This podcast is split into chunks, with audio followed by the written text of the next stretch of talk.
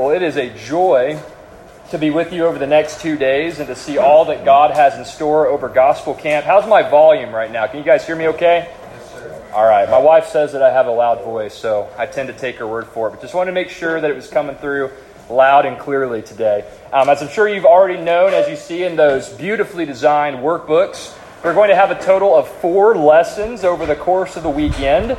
And each of those lessons is going to be devoted to covering one of the most important themes associated with the gospel of Jesus Christ. That's what this camp, that's what this weekend is all about.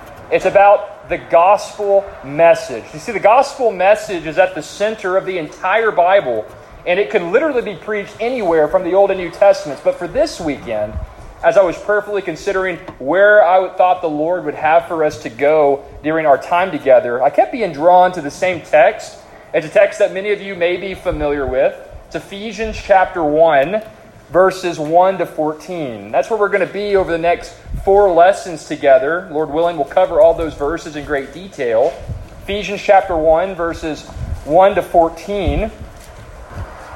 It's interesting to note that out of every passage in Scripture, this particular text stands out in terms of setting forth the glories of God's grace and the riches of the gospel of Jesus Christ. It is the Mount Everest of New Testament passages regarding the gospel and regarding the glory of God. It's a passage that, for many theologians and Christians throughout the ages, this text radically and fundamentally transformed their life. And I pray that by the end of this weekend, it might do the same for you. In fact, there was one prominent theologian, uh, the 19th century, who described this passage in the following way. Listen to these words. I'm trying to whet your appetite and pique your interest as to the significance of where God is going to be taking us this weekend. He described the passage we'll be studying like this Ephesians 1 1 to 14 is a marvelously concise yet comprehensive summary of the Christian good news and its implications. Who can read it without being moved to wonder, worship, and consistency of life to the glory of God? And I think if I were to have to set forth what my goals are for this week, and it would be encapsulated in that quote that we would be moved to wonder over the character and the works carried out by the triune God in salvation. That we would be moved to worship God for all that He has accomplished through the gospel of Jesus Christ, and that we would in turn devote every aspect of our lives to glorifying God on a consistent basis. That we would wonder over God and His works, that we would worship God for who He is and all that He's done for us in Christ, and that our lives would be transformed to be who He's called us to be as His people. And of course, if you don't know Christ at this time, as Dustin said by way of introduction, our prayer is that you would come to encounter the living God and surrender your life to His Lordship after our time together at Gospel Camp. So, having said that by way of overview. You'll also probably see in your workbooks, if you haven't yet, I've went ahead and titled the, uh, the, the, four sermons or the four lessons that we're going to be having over the course of this week. And I've titled those, and they correspond with the main theme that's going to be unpacked in each of those lessons. So, for our first lesson, the one that we're going to be going through here in verses 1 and 2, I've decided to, to summarize the main theme of those two verses like this The gospel is reserved for sinners. That's where we're going to start tonight. The gospel is reserved for sinners. I guess it's technically still afternoon, but it is PM, so you'll have to bear with me here um, on the time. So, gospel is reserved for sinners. That's where we're going here in a few moments, verses 1 and 2. Later this evening, after you get your bellies full and hopefully we get you tired out a little bit from the games in a few hours, we're going to see from verses 3 to 6 that the gospel is rooted in eternity past. Verses 3 to 6, the gospel is rooted in eternity past. That's what we're going to look into in a few hours. Tomorrow morning, in our study of verses 7 and 10, you'll notice this again in your workbooks. We're going to consider how the gospel is realized in the person and work of Jesus Christ. The gospel is realized in Jesus Christ as Paul sets forth in verses 7 to 10 of Ephesians 1. And lastly, before you return to your parents tomorrow, the last session we'll have in this text, will be found in verses 11 to 14. And that particular theme, I summarized it as the gospel is revelation of God's glory. The gospel is revelation of God's glory. And what an appropriate theme to conclude our weekend together. Looking forward to getting into this text. How about you guys? Just making sure you're still awake. I know it's hot, so I'll try to engage you if I feel that you're starting to nod off or lose interest. But in any case, hopefully that's not a problem for most of you here. Let's turn to the Word of God now and see the big picture of the passage we're going to be devoting four lessons to. Probably going to be about an hour and a half or so worth of material uh, when you combine all four lessons together. I'm not going to preach for an hour and a half tonight. Um, each message should be about 45 minutes or so. But we're going to have the opportunity to really dive into the weeds of a very rich New Testament passage. So, what I think will help us as we navigate this text, before we get into the specific verses with each lesson, we're just going to read the whole passage. We're going to read all 14 verses of Ephesians 1 that we'll be covering, and then we'll zero in on the key passage that we'll be focusing on with each lesson. This first one being the gospel is reserved for sinners. So, if you have your Bibles open to Ephesians 1, follow along as I read. Of course, if you don't have your Bible open to that passage yet, please do so. Uh, it's been well noted. I actually quoted this to Dustin before we started. You don't need to look at me, you don't need to look at your neighbor. All you need to see this weekend during these lessons is God's Word in front of you and your outline. It's going to help you track with what I'll be teaching. Listen to my voice, look at the Word of God, and lock in on what we have to consider from this rich passage of Scripture. Ephesians 1, beginning in verse 1. Paul, an apostle of Christ Jesus by the will of God to the saints who are at Ephesus and who are faithful in Christ Jesus, grace to you and peace from God our Father and the Lord Jesus Christ. Blessed be the God and Father of our Lord Jesus Christ, who has blessed us with every spiritual blessing in the heavenly places in Christ, just as he chose us in him before the foundation of the world, that we would be holy and blameless before him. In love, God predestined us to adoption as sons through Jesus Christ to himself, according to the kind intention of his will, to the praise of the glory of his grace, which he freely bestowed on us in the beloved. In Christ, we have redemption through his blood, the forgiveness of our trespasses according to the riches of his grace, which he lavished on us in all wisdom and insight he made known to us the mystery of His will according to His kind intention, which He purposed in Him, with a view to an administration suitable to the fullness of the times, that is, the summing up of all things in Christ, things in the heavens and things on the earth. In Christ also, we have obtained an inheritance, having been predestined according to His purpose, who works all things after the counsel of His will to the end that we who were the first to hope in Christ would be to the praise of his glory.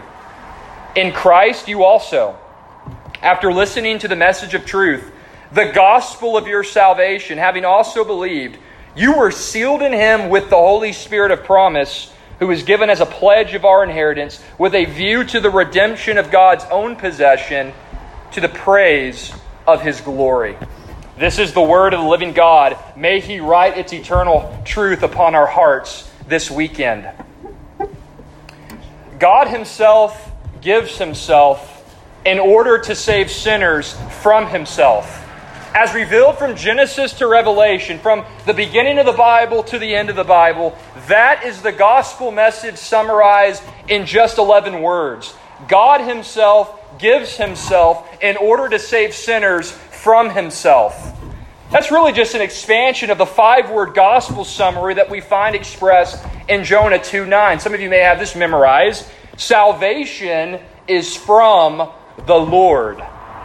My friends, the biblical gospel is a declaration of good news. Let me just set forth to you how the Bible unpacks or presents to us the gospel. The gospel is a declaration of good news. It is the good news that the High King of Heaven has accomplished the greatest rescue mission in the history of the universe. It's the good news that the second person of the eternal triune God was born of a virgin, assumed a true human nature as Jesus of Nazareth, and lived a perfect life without sin. This Jesus, fully God, fully man, died on a Roman cross and bore the wrath of God in the place of every sinner who would ever place their faith in him, so that God could treat the believer as though they had lived Christ's perfect, sinless life, so that they could be forgiven of all of their sins committed before a holy God. For every believer, Jesus was treated on the cross as if he had lived their sinful life in order that God, being rich in mercy and yet just, perfectly righteous, could treat the believer as though they had lived Christ's perfect life in perfect conformity to his law. But that's not all, my friends. After Christ's death, after bearing God's wrath in the place of every believer, past, present, and future, Jesus was buried and he was raised from the dead three days after his crucifixion. And in doing so, he perfectly fulfilled every Old Testament passage, every Old Testament prophecy that was recorded about the Messiah in the Old Testament. And some 40 days after being raised from the dead, this Jesus, this ascended, resurrected Messiah, he appeared to more than 500 people People like you and me, regular people.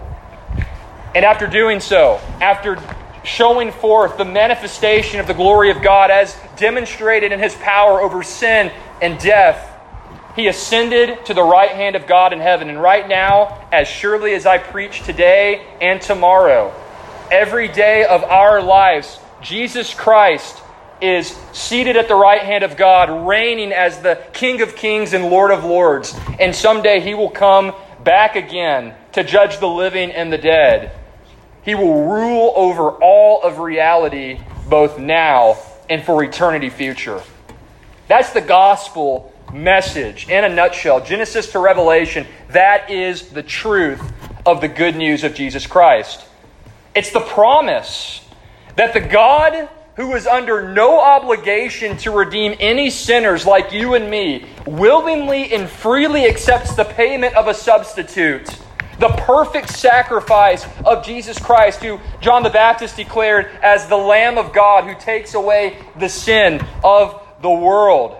The gospel is the promise that God accepts payment by that substitute, Jesus Christ. And Christ willingly laid his life down for every person who would ever believe.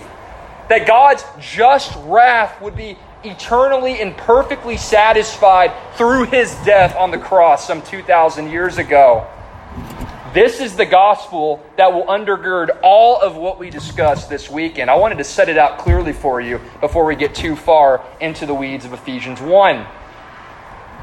If you're a Christian here today, this message, this is the story, this is the truth of how God rescued you from the eternal pit of hell. He rescued you from having to bear His wrath for your sins committed against Him. And He has satisfied all of that wrath in the person of Christ. Your debt has been paid. Your sins have been forgiven. You have a Father in heaven by His grace alone, through faith alone, in Christ alone. Conversely, if you're here today and you don't know Christ, you may not acknowledge Him as your Lord and Savior. You may not confess Him as your Lord and Savior, but rest assured, He is your Lord. And someday, if you don't bow the knee to Him in repentance and faith, He will sentence you to everlasting torment in hell, the lake of fire, where you will be exposed to the full, unmitigated wrath of God the perfect execution of divine justice for your transgressions, for your disobedience committed against him. So, this gospel demands a response from all of us. It demands a response from everybody who would be exposed to its truths. And it's interesting to note that here at the beginning of Ephesians, right in the opening verses, we're given two case studies to show a direct application of how this gospel message radically transforms sinners like you and me. Two case studies to show how this gospel transforms sinners like you and me, rescues sinners like you and me from the condemnation and judgment that we so rightly deserve from God. Case study number one. The first case study that we'll consider in this text focuses on a man by the name of Paul. The Apostle Paul, a man who would become arguably the greatest Christian of all time. A man who, prior to his conversion in the first century world, was one of, if not the most significant opponent to Christianity. We're going to consider how the gospel radically transformed this man from a God hater to the greatest ambassador for the kingdom of God who ever lived apart from Christ himself. Case study number two that we'll be considering from the opening two verses. Focusing on the Ephesian believers who originally received this letter. People like you and me and your parents who worshiped God in the first century. We're going to see how this gospel message transformed them from a life and culture of paganism and set them on the course to worship and serve the Most High in every aspect of their lives. And what's going to be the common denominator of these case studies? How do they ultimately come together? Well, they come together in this way. Both the Apostle Paul and these first century Christians living in Ephesus, they did absolutely nothing to earn their salvation. They did nothing in and of themselves to merit favor with God. There was nothing in them to make themselves appealing to God. In fact, it could be well said the only thing they contributed to their salvation was simply this they committed the sin that made their salvation necessary.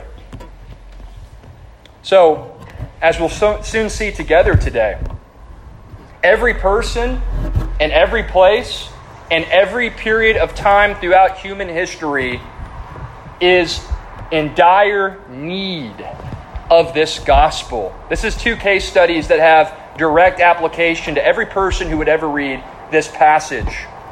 But here's what I want you to note, my friends, and I want this to be at the forefront of your mind as we spend time together this weekend. Only those who recognize their own sinfulness, only those who recognize their desperate need for forgiveness of their sin, only those who recognize their need for a Savior will ultimately respond to the gospel in faith. If you don't see your sin in light of a holy God, if you don't see how desperate you are for forgiveness and mercy and grace from your Creator, you will not care about anything that I say this weekend. It will go in one ear and out the other at worst, or maybe at best, rather. At worst, you'll gain a lot of head knowledge and you'll continue to live however you want to live. So, this is a challenge. This is a summons for all of us preacher included, heed the words that Paul wrote under the inspiration of the Holy Spirit some 2,000 years ago. Surrender your life to the gospel message. Do not leave here hardened. Recognize your true spirituality against the clear teaching of God's word. With that being said, let's consider the first half of verse 1. Case study number 1 from the first half of verse 1. Paul, an apostle of Christ Jesus by the will of God. As I mentioned moments ago, there are few characters in all of Scripture and few people in all of human history, for that matter, more famous or more influential than the Apostle Paul. I want this to sink into your soul this afternoon. First, Paul was one of 13 men who served in the role of apostle. The word apostle literally means one who is sent and it's a term that refers to a special role that Christ gave to certain men who served him and walked alongside him during the first century. They were, as Ephesians 2:20 says, the foundation of the church. All of our doctrine as believers, in terms of the New Testament, was established through the teaching and authority of these apostles, one of which being Paul the figure we'll be considering in this first case study. Now, how did these men become apostles? What did the process look like? Well, we find that in Matthew 28, verses 18 to 20, and Acts chapter 1, verse 8, when Jesus was about to ascend into heaven after being raised from the dead, he commissioned a group of disciples to go and make other disciples of all the nations, baptizing them in the name of the Father, Son, and the Holy Spirit. Of that group, we find that there were 11 men who were uh, appointed to serve in the role of apostle. Later on in the book of Acts, we find that a man by the name of Matthias would fulfill the role of Judas after Judas committed suicide. And then Christ would appear to Paul on the road to Damascus, in doing so, saving him from his sin and appointing him to serve in the role of apostle. Now, what did an apostle do? Well, I mentioned that they, they, they laid the foundation, they established the doctrine and practice of the early church. But let me get to the nuts and bolts of how this affects our lives today as Christians. In God's eternal plan, he allowed there to be 27 books that would comprise what we call the New Testament. These books, these works found in the New Testament, were particularly designed to testify to the person and work of Jesus Christ and to set forth how Christians should live and think about their relationship to God and about how they should think in terms of their relationship to other believers, and then how they should go forth into the world and bear witness to the gospel. Now, here's what's the interesting fact about the New Testament those 27 books, each of them were written either by an apostle or they were written by somebody who was either under the direct supervision of an apostle or worked in close proximity to an apostle. So the New Testament that you and I have today it came either directly from an apostle or from somebody who was rubbing shoulders with the apostles for many, many years. And when we think about the apostle Paul, do we? Why does any of this matter? Well, think about this. Out of the 27 books that you and I have in our New Testament, 13 of them were explicitly attributed to Paul's authorship. He wrote 13 of the 27 books directly. On top of that, there's at least three other New Testament books that Paul either supervised the writing of, or in the case of the book of Hebrews, some scholars believe that he actually wrote that, but the book itself does not testify to him writing it. In any case, 16 of your 27 books in our New Testament came from this first man, Paul. So, how important is Paul? Why should we care? Let me put it to you this way more than half of what you and I have in the New Testament comes from this man. You take away the Apostle Paul, you take away the majority of the New Testament. But let's take religion outside of the spectrum for a minute. I know this is uh, something that might scare you a bit coming from the preacher, but think very practically for a second. Okay? According to a 2019 study by Pew Research, there's an estimated 2.5 billion people in the world who identify as either Roman Catholic, Eastern Orthodox, or Protestant Christianity. Okay? So, regardless of denomination, regardless of our very important disagreements across those denominational lines, 2.5 billion people in our world today are continually influenced by this person who lived 2,000 years ago. 2.5 billion people, a third of this planet's population. That is an astounding impact for one man to have over world history. Third of the earth to this day, regardless of their denomination, they are directly impacted, at least by their own profession, by Paul. So Paul's a big deal. And Paul has influenced many, many billions of people throughout the 2,000 years that we've had elapsed since the first century. Tens of billions of people impacted by Paul. But Paul never thought of himself as that big of a deal. He certainly was, but that never was something that he embraced as his mindset. We find through the totality of the New Testament, particularly what Paul writes here in verse 1, that Paul did not see himself as a self made man. He, he didn't see himself as somebody who just pulled himself up by his bootstraps and figured out the whole religion thing. He, he did not view himself as being inherently worthy or deserving of his title as an apostle. He didn't seek out to build his platform or amass a great following. He didn't do any of those things at all. But notice what he does say that he thought about himself. Notice his own perspective of his identity. Paul, an apostle of Christ Jesus, by my own will, by my own strength, by my own right, by my own value. No, he says, I'm an apostle of Jesus Christ by the will of God. You see, Paul had a right view of self when understanding his sin and his unworthiness before a holy God. He knew of all the Christians he had persecuted up to the point of being thrown in prison and put to death. He knew of his own limitations and his own frailties and his own shortcomings in light of the holiness of God. He recognized that he did nothing to earn or deserve his salvation. Rather, he was who he was solely and exclusively by the sovereign grace of God. Notice what Paul writes 1 Timothy 1, verses 15 to 16. If you have your Bibles, flip over there. This is a powerful text. 1 Timothy chapter 1 verses 15 and 16.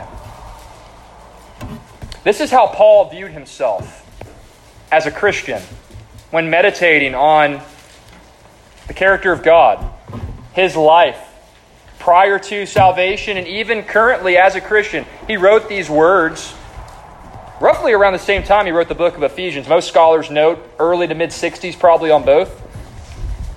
But Paul says this under the inspiration of the Holy Spirit. He, he says, It is a trustworthy statement deserving of full acceptance that Christ Jesus came into the world to save sinners, among whom I am foremost of all. I am foremost of all, Paul says. Verse 16. Yet for this reason I found mercy, so that in me, as the foremost of sinners, me as the greatest sinner that I know of or can think of, I was saved for this reason, Paul says, so that Jesus Christ might demonstrate his perfect patience as an example of those who would believe in him for eternal life. Do you see what Paul's saying there? He's saying that if God could save somebody as wretched and as sinful as him, then he could certainly save other sinners as well. He could save people like you and me. Terrible, wicked, God dishonoring creatures. Those who fail to love God with all their, all their heart, soul, mind, and strength, which is what we are all required to do. This is why I chose to title this text in part as the gospel is reserved for sinners. You've got to get this thought in your mind to be a Christian. You have to recognize that you have sinned and fallen short of the glory of God. That's what it means to sin. It means to miss the mark. It means to fail in thought, word, and deed, to give God everything that He's worthy of receiving, which, as those who've been created in His image, it's everything in our life. It's to fail to give everything in our life to Him, to His authority, to worship and serve Him wherever He might call us. Maybe you're sitting here tonight I mean, how bad can I be, right? I mean, I'm homeschooled. My parents are Christians. I've heard the truth of God's word my whole life. I mean, yeah, sure. Uh, you know, my parents get on to me every now and then, but surely I'm not a sinner. I mean, you're talking about a guy that persecuted Christians and put them to death. Yeah, he, he really is a sinner. Well, the Bible doesn't make any distinction as to any human being as being less needy of the gospel of God's grace. Notice some of the key texts that testify to that reality. Every one of us needs what Paul needed. We need forgiveness, we need grace, we need mercy. For those of you who don't know those terms, grace is getting something you don't deserve to receive, mercy is not getting what we deserve to receive. We need forgiveness. Okay, we need eternal life in heaven. That's grace. We need mercy. We need to escape God's punishment of our sins in hell.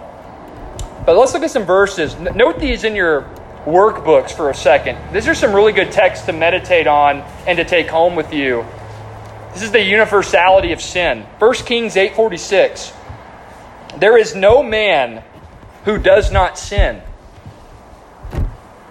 Does that mean that homeschool kids don't sin, but those public school kids are the ones that commit all the sin? I was a public school kid, so I can pick on the public schoolers.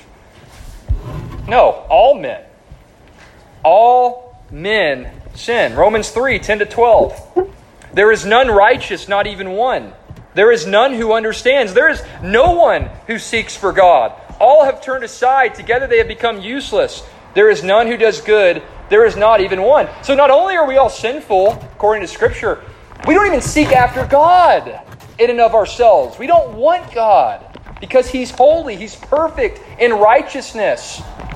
He has the absolute epitome of moral perfection, which is everything we're not.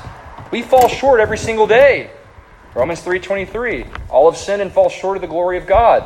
James 2:10, okay, maybe you're here today. This one is for some of you kids because I know some of you kids are really really good compared to other kids. There's no question about that. Phoenix is nodding his head. He thinks he's going to beat the mold here. Yeah, I'm a pretty good kid. Well, get this, James 2:10. Another important verse. Just by committing one sin, you forfeit every right. You lose all hope of being acceptable before God. To commit one sin is to break the totality of God's law in the sense that you have violated what the law demands, which is perfection. That little white lie that you've told, that time you stole your brother's cookie that mom had promised, I know Phoenix has done that a few times. The time you've stolen something from another person, no matter how trivial it might be, that time you looked at a member of the opposite sex with lust in your heart, that time that you've said God's name in vain or cussed in your own mind, that time that you spent time to watch your favorite TV show or be on social media instead of prioritizing prayer and God's Word, many, many other instances that I could cite. Any time in which you fail to love God with all of your heart, soul, mind, and strength, you're committing sin. And you know what the Bible teaches? Not one of us has ever done that or will ever do that. That's how desperately wicked we are. That's how much we need God's mercy and grace. That's how much we need the gospel. So if you leave here this weekend, I hope we've made this much abundantly clear.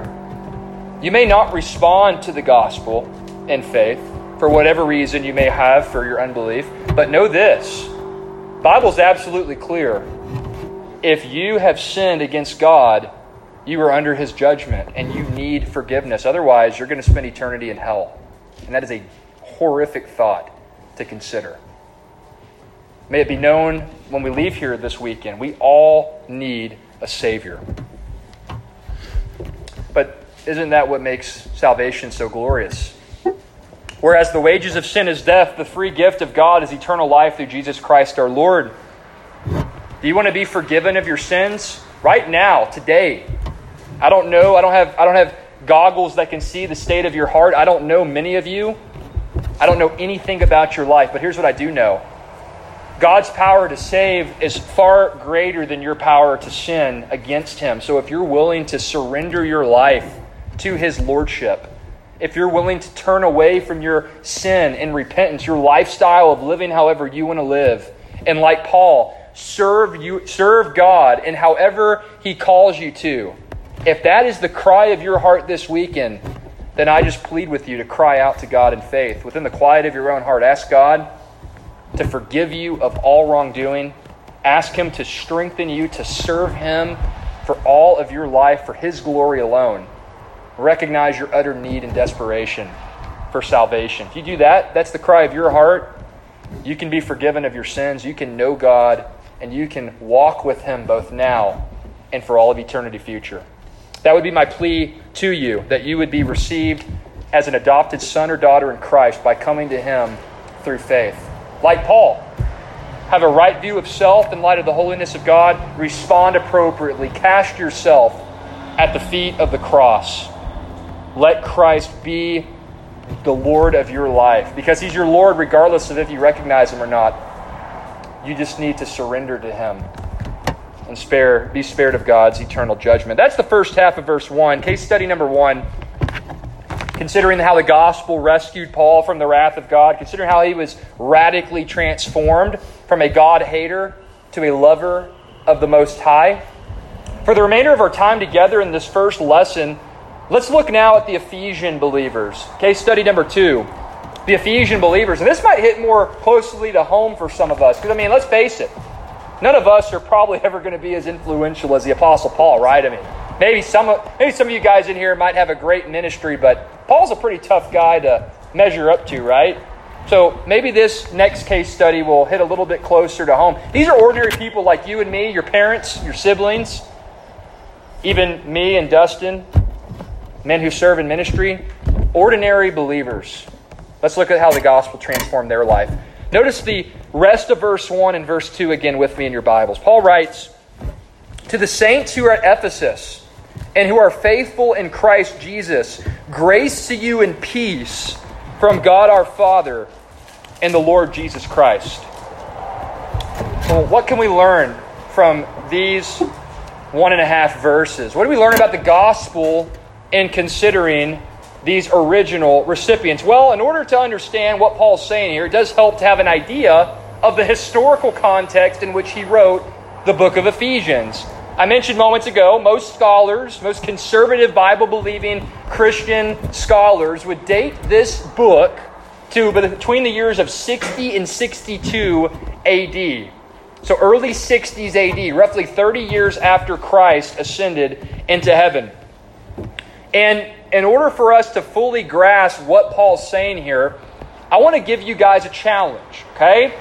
I want you to, as it were, jump into a time machine with me in, in your imagination. I didn't will a time machine here today, but in your own imagination, I want you to travel with me back some 1900, I mass a little bit off, 1970 ish years, 1960 ish years back in the past. And what we're going to do is we're going to remember as we travel back to the first century. When Paul writes this letter, he's addressing real people who had real families, real jobs, real emotions. They lived in a real place. This isn't a fairy tale, this is real history. Keep that in mind as we look at this second case study. So, we're in our time machine. We're visualizing ourselves living in the first century. And where are we going? Well, we're going to a place called Ephesus. Ephesus was one of the largest cities in the Roman Empire at this period in history. It's estimated that at this time there's about 200,000 people living in Ephesus. So, good comparison for our day would be like Houston, okay? Very prosperous city, a lot of people, a lot of families and businesses wanted to locate themselves in Ephesus because it was a great place to live if you chose to steward your reset, uh, resources well, if, if you chose to apply yourself uh, to the glory of God in your workplace and in your family, you could really do well for yourself in Ephesus. Just like Houston or Dallas or San Antonio, a lot of great cities in just our state alone that many Christians experience thriving lives and thriving businesses. Well, we also know that in any major U.S. city in our day, just think of Houston, Corpus Christi, maybe. I don't know how big it is in, in relation to Houston, but think about Houston. A lot of good there, but also a lot of sin, right? A lot of opportunity to get into trouble, a lot of opportunity to serve idols and to satisfy the lust of the flesh and the eyes and the pride of life. Same was true of Ephesus back in the middle of the first century. We find in Acts chapter 19, verses 13 to 19, that Ephesus was a city particularly marked by witchcraft and sexual immorality. Those are the two big sins that undergirded Ephesus witchcraft and sexual immorality. I know Houston, there's probably witchcraft in pockets, but there's a lot of sexual immorality in Houston and other major U.S. cities. So think about again, we're, we're in our time machine, we're going back to the first century here. We're in Ephesus all this witchcraft, all this sexual immorality. But here's the worst part in the center of Ephesus, there was a giant temple there. And in that temple, citizens of Ephesus would congregate and they would offer sacrifices to the goddess Artemis, a Greek goddess who, according to the Greek pantheon, which is a false religion, of course, but according to the Greek pantheon of gods, you had Artemis, who was the goddess of fertility. So in this temple, in width, it was bigger than a football field. In height, it was about 60 feet tall. You could see it from miles away. Citizens of Ephesus would go into this temple and they would engage in gross acts of sexual immorality, all with the desire to appease this goddess of fertility who doesn't even exist. It was a place of rampant idolatry, rampant witchcraft, rampant sexual immorality. This is the context that I want you to have in your mind as we now engage with the text of what Paul writes. This is a wicked, wicked place. Notice what Paul writes again. Notice how he addresses these people living in this part of the world. The saints who are at Ephesus and who are faithful in Christ Jesus. Now, now wait a second. Dude, I thought you just said that this was such a horrific place. How, how could Paul call these people saints? Is, is, could anything good come out of Ephesus? Well, my friends, that's the power of the gospel. These first century Ephesian Christians were transformed by the gospel from lives of idolatry, lives of witchcraft, lives of sexual immorality, lives of striving to satisfy their own desires, wanting nothing to do with God. And what happened? They became trophies of His grace. These people were no better than anybody in Ephesus. Many of them would have paid homage to the goddess Artemis, that false deity. They were not any better than their Ephesian neighbors. They did not earn their salvation. They weren't smarter than their neighbor. They had nothing to bring to the table like Paul. These were ordinary, sinful people like you and me. But God chose to lavish them with forgiveness. He chose to extend grace, undeserved favor to them. He chose to withhold his wrath. He chose to take out their heart of stone and replace it with a heart of flesh. He gave them eyes to see the truth of the gospel. He gave them ears to hear. He gave them a heart to believe. Notice how Paul describes that in verse 2. This is how salvation occurs. These are three fundamental realities of the gospel in verse 2 of Ephesians 1. Notice, grace to you and peace from God our Father and the Lord Jesus Christ. At the appointed time, these Ephesian Christians recognized their need for the gospel, and then they placed their trust in the one who God sent to ransom sinners like you and me. And Paul notes this how salvation accomplished. How did the gospel transform my life and the Ephesians' life? He says, Grace is the means of salvation. God's grace is the source of the salvation of every single person who will ever be saved.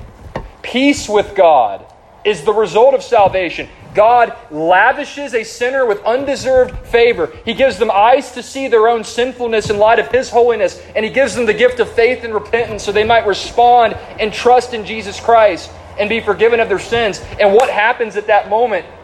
Their slate is wiped clean. They're clothed in the perfect righteousness of Christ. His blood washes away their iniquity. He cancels out the certificate of debt and he stamps on his approval as an adopted son or daughter. He makes him into a new creature. His grace is the source. Peace with God is the result of the gospel. And then what happens? We have salvation. We have salvation. We have eternal communion and rest for our souls. And that's what we're going to be talking about over the next three lessons. We're going to be really unpacking these rich truths that we find in seed form here in verse 2. We're going to see how salvation ultimately intersects with the grace of God we're going to see how salvation intersects with the person and work of Jesus Christ and how that brings about peace with Him. And of course, as we should note in all of Scripture, we're going to see how the gospel intersects with the glory of God. We're going to see God magnified in this text over the next three studies. So I leave you with this. I leave you with this. We're going to have some time to, to eat and fellowship, and we're going to have a second lesson later tonight. I really want you to do business with the Lord, though, as you have opportunities. Think about the universality of sin. We've all sinned. You are a sinner. I'm a sinner. We are deserving of nothing other than God's wrath. Okay? I hope that I've made that clear. If I haven't made anything else clear, I hope you take away from this message that you are a sinner. You need salvation. You need forgiveness. And if you have not surrendered yourself to Jesus Christ, if He's not currently your Lord and Savior, as evidenced by you placing your faith in Him, if you have not made a commitment to live how He desires you to live as outlined in His Word, then my challenge to you is what are you waiting for? You recognize that you have no hope in and of yourself. What is causing you to live for yourself? What is causing you to spurn the grace of God? What's causing you from surrendering to be the man or woman He's created you to be, that He's calling you to be even today. And if you're here this week and you do know Christ, because I know some of you guys quite well, and I know you're walking with the Lord, my challenge for you is this use this weekend as an opportunity to really grow, as Dustin said earlier, in the grace and knowledge of our Lord Jesus Christ. We're going to be covering arguably the richest passage of Scripture in the New Testament. What a privilege we have to study God's inspired word. What a privilege we have then to take this knowledge, take this truth, and share it with our friends, family, and relatives. Use this weekend, use Gospel Camp, believer, as an opportunity to grow in your sanctification and to be a more effective and motivated follower of Christ as you leave this place. And may it all be done to the glory of God. Let me close in prayer, and then we can dismiss as, as Dustin feels led to do so. Let's pray, though, and we'll be dismissed. Father, as we've now clearly seen from the testimony of Scripture, we find that you did not send your Son into this world to save good people. For just as a healthy person does not see a need for a doctor, so also does a self righteous person not see themselves as having a need to be forgiven of their sins. Father, it's because of those truths that we can rightly note the gospel is reserved for sinners. It's not for good people. Good people will never see their need for a Savior. Self righteous people will never bow their knee to a holy God. Only those who rightly recognize their desperate condition before you can receive your mercy and grace and salvation through faith in Christ. So, Father, I pray that every person attending gospel camp this weekend would rightly see their sin in, in, in, light of your holiness before you, Father, that they would know that they have nothing to bring before you other than the sin that makes salvation necessary.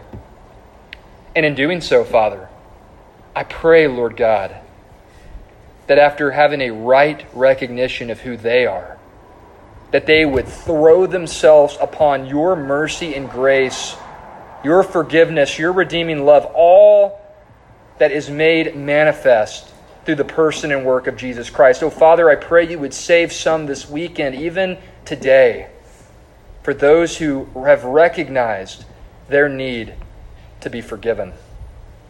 And Father, I pray that this weekend will ultimately result in us walking in lifestyles of gratitude devoted to your glory. We have such great facilities to enjoy this weekend. We'll have great food. We'll have a lot of fun playing games. We thank you for your kindness in giving us the privilege to do that amongst dear friends. Keep us safe now, Lord, as we prepare to eat and as we prepare to discuss the lesson and play and do everything that we need to do before returning here for our second lesson tonight. We commit the rest of this evening to you, Father, and ask that it would be pleasing in your sight. In Christ's name we pray. Amen.